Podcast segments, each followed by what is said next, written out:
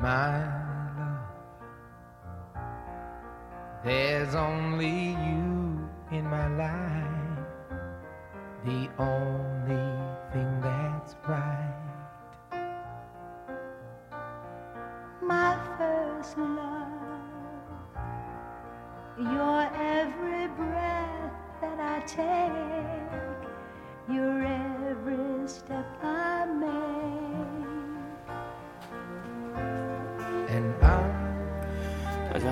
欢迎收听商业摄影聊聊天，我是老陆。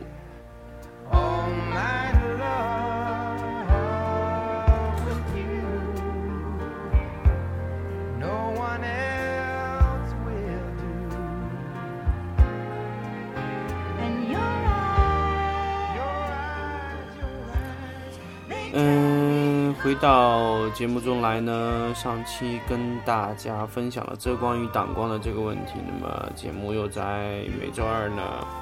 准时的给大家更新一期新的节目，那么我们就继续的接着上一周的这个遮光与挡光的这个问题，咱们继续讲下去啊。那么其实遮光呢，其实跟大家有说过了，遮光和挡光呢，其实是两种概念。虽然上一期我没有仔细去说这个概念啊，但其实从这个字眼上来说啊，遮光呢其实就是不完全挡住，那么对光局部去遮一下。那么遮的意思呢，就是局部的减弱某一块区域的光线。OK，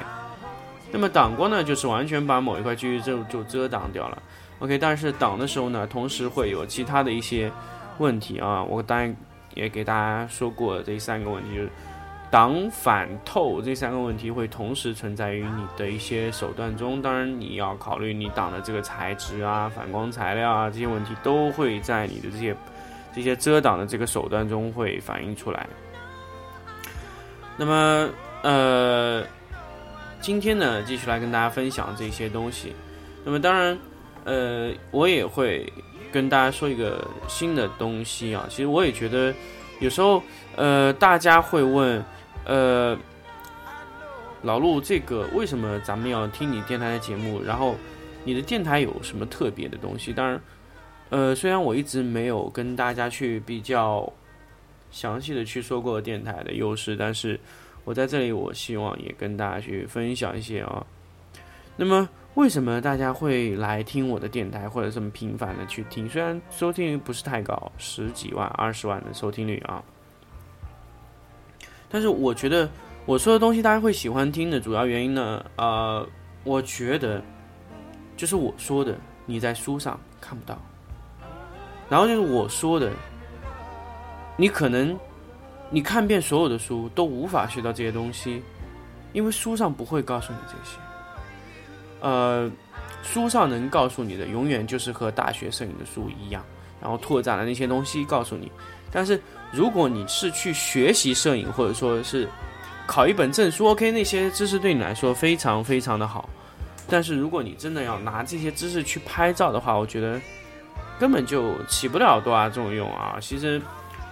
包括 Joe Magnelli 那些书啊，我觉得。他对光线的这种感受啊还不够深，所以我不知道他在他的这个生活环境在哪一个程度，但是我觉得他的整体的这个感受不是太深，所以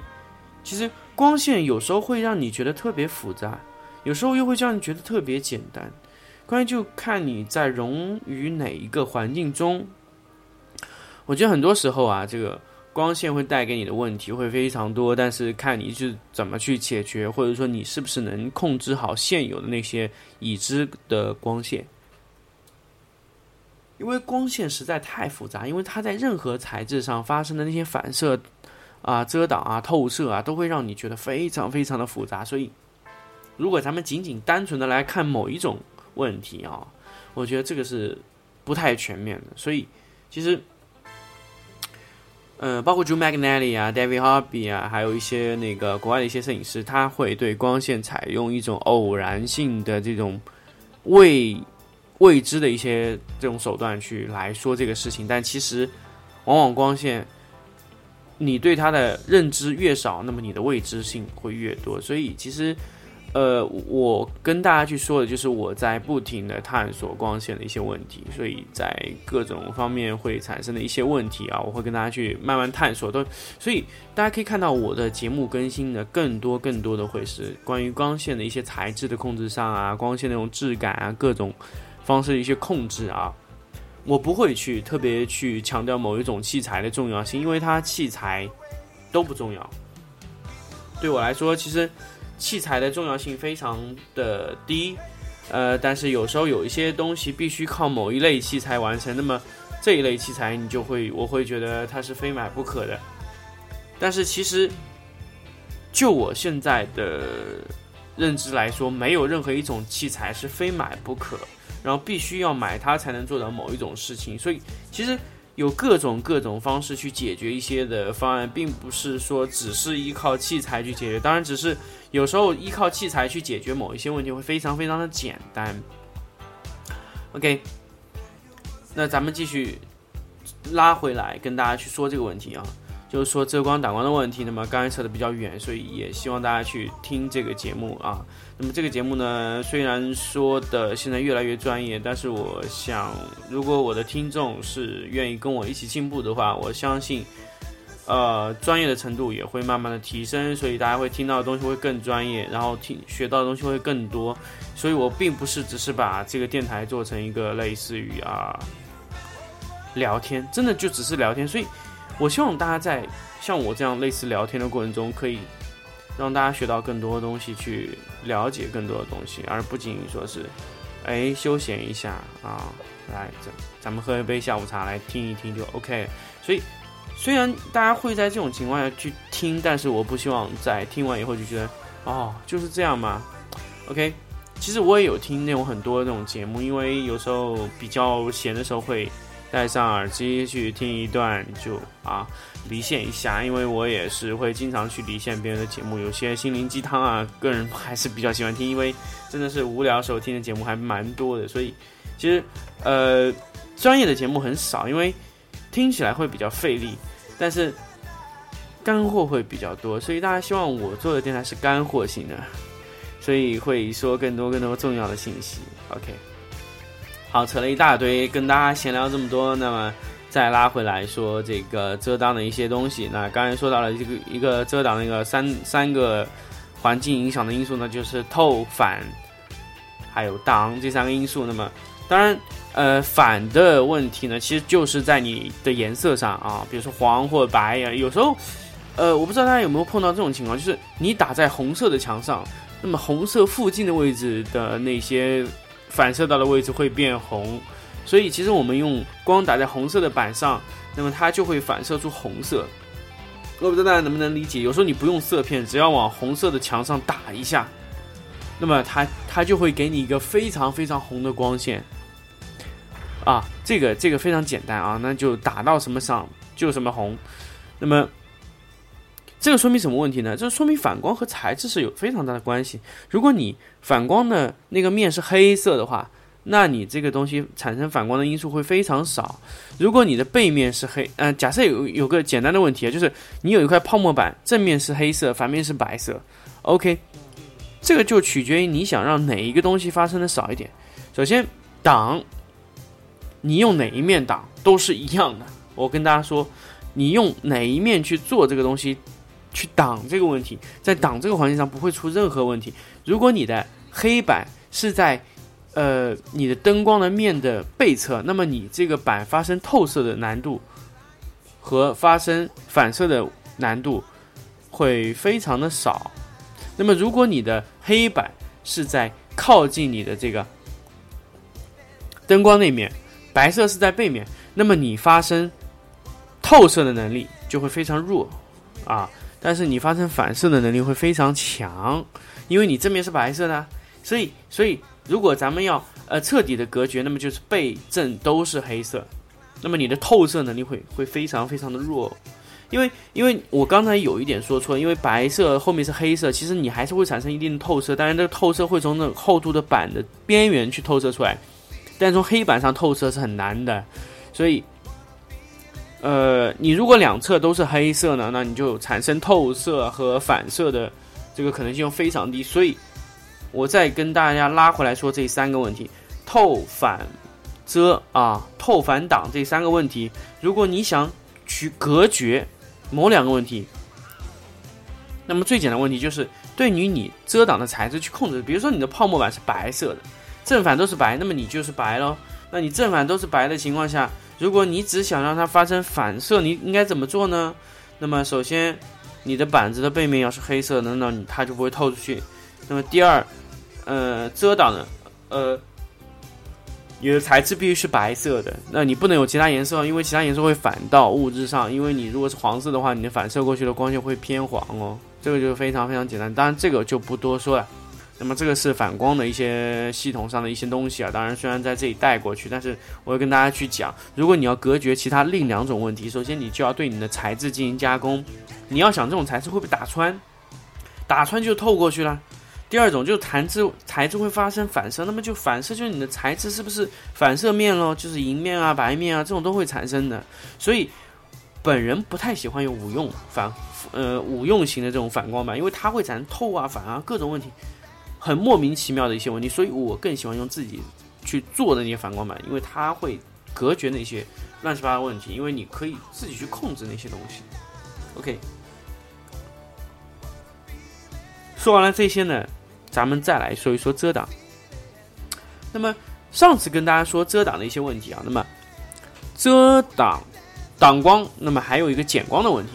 那么减光呢，就是把局部的光线这个这个这个亮度啊。减弱，那么这个非常简单啦。其实你可以用很多方式啊，其实你可以用餐巾纸，或者说硫酸纸啊，这种材质的这种纸可以让这个东西减光，或者说是你是 ND 滤镜片啊，都可以做到。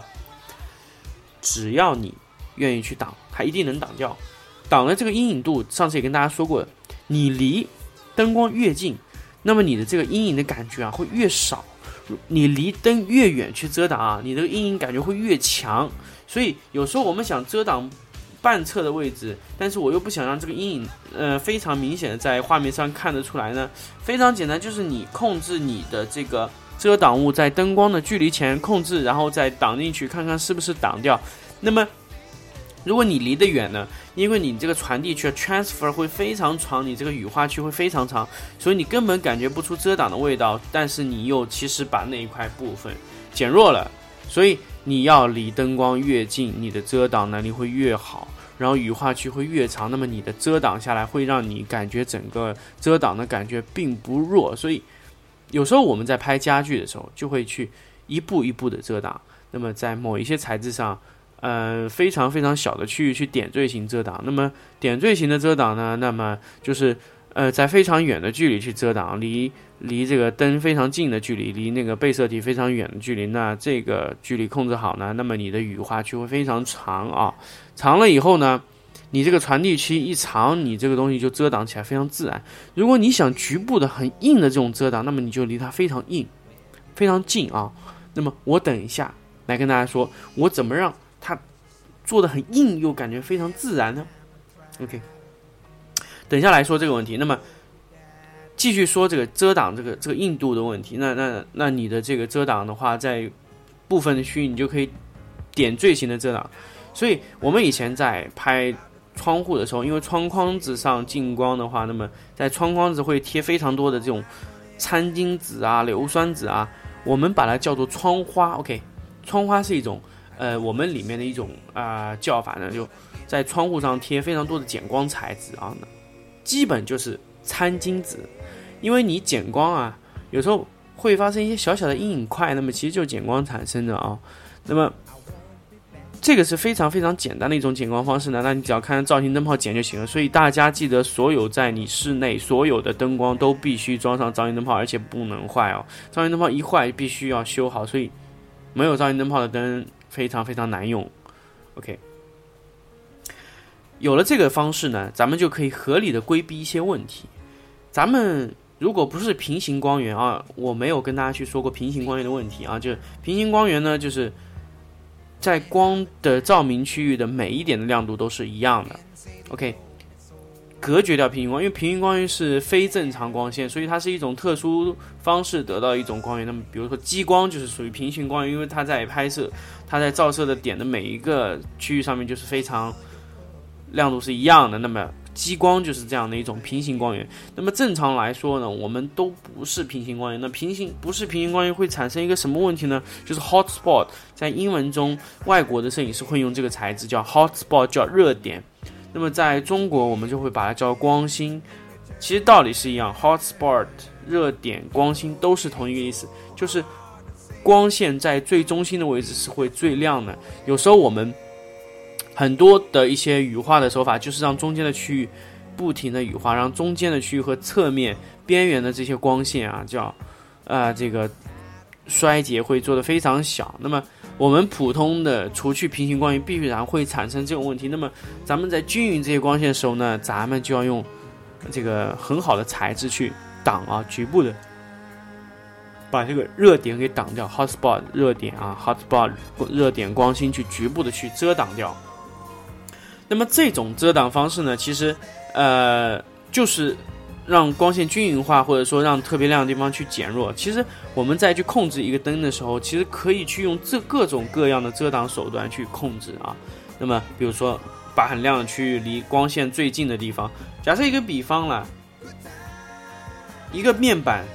呃，一个一个材质的面啊，离光越近的那个面一定会是越亮的，离得越远的那个地方一定会是越暗的。那这一定会有一个衰竭区，但是我又希望在那一块位置，从最亮到最暗的地方的传递会非常小，但是我打光的位置是无法变的。那这个怎么办呢？那么咱们就可以控制咱们的这个，用这个挡光的这种材质，在一层一层上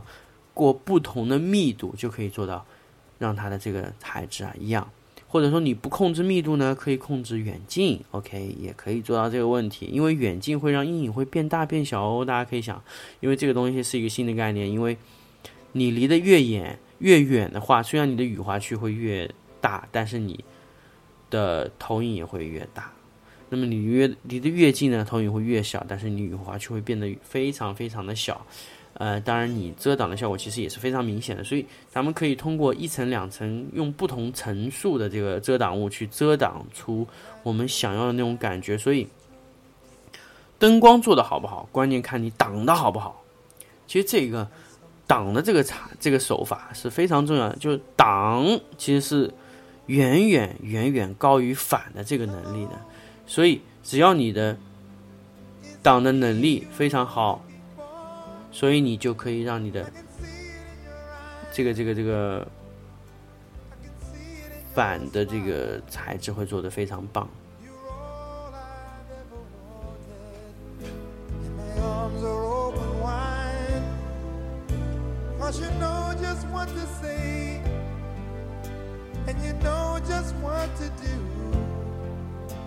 And I want to tell you so much.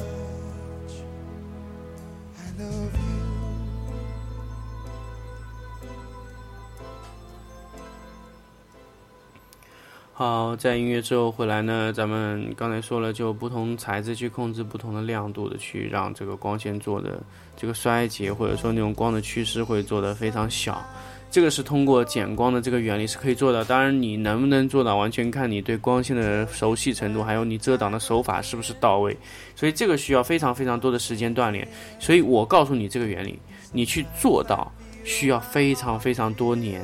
或者说非常非常多时间的去努力去遮或者去遮这个手法，因为一旦你能遮，说明你整体的这个能力会非常强。那么遮完全是一种经验了，我不能告诉你你应该怎么遮，因为在各种环境中多个灯的影响，那么你会在多个灯光下同时遮，所以遮会非常难。但是遮也是非常有意思的一件事情，因为你遮会产生各种东西，比如说阴影。斑驳的感觉，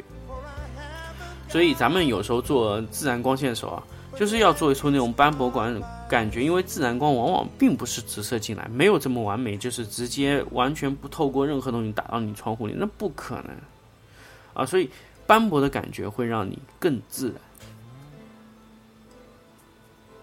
所以自然光线是就是一种完全是一种呃人造模拟，非常细腻的一些模拟的一些手法。模拟出来这种感觉，所以其实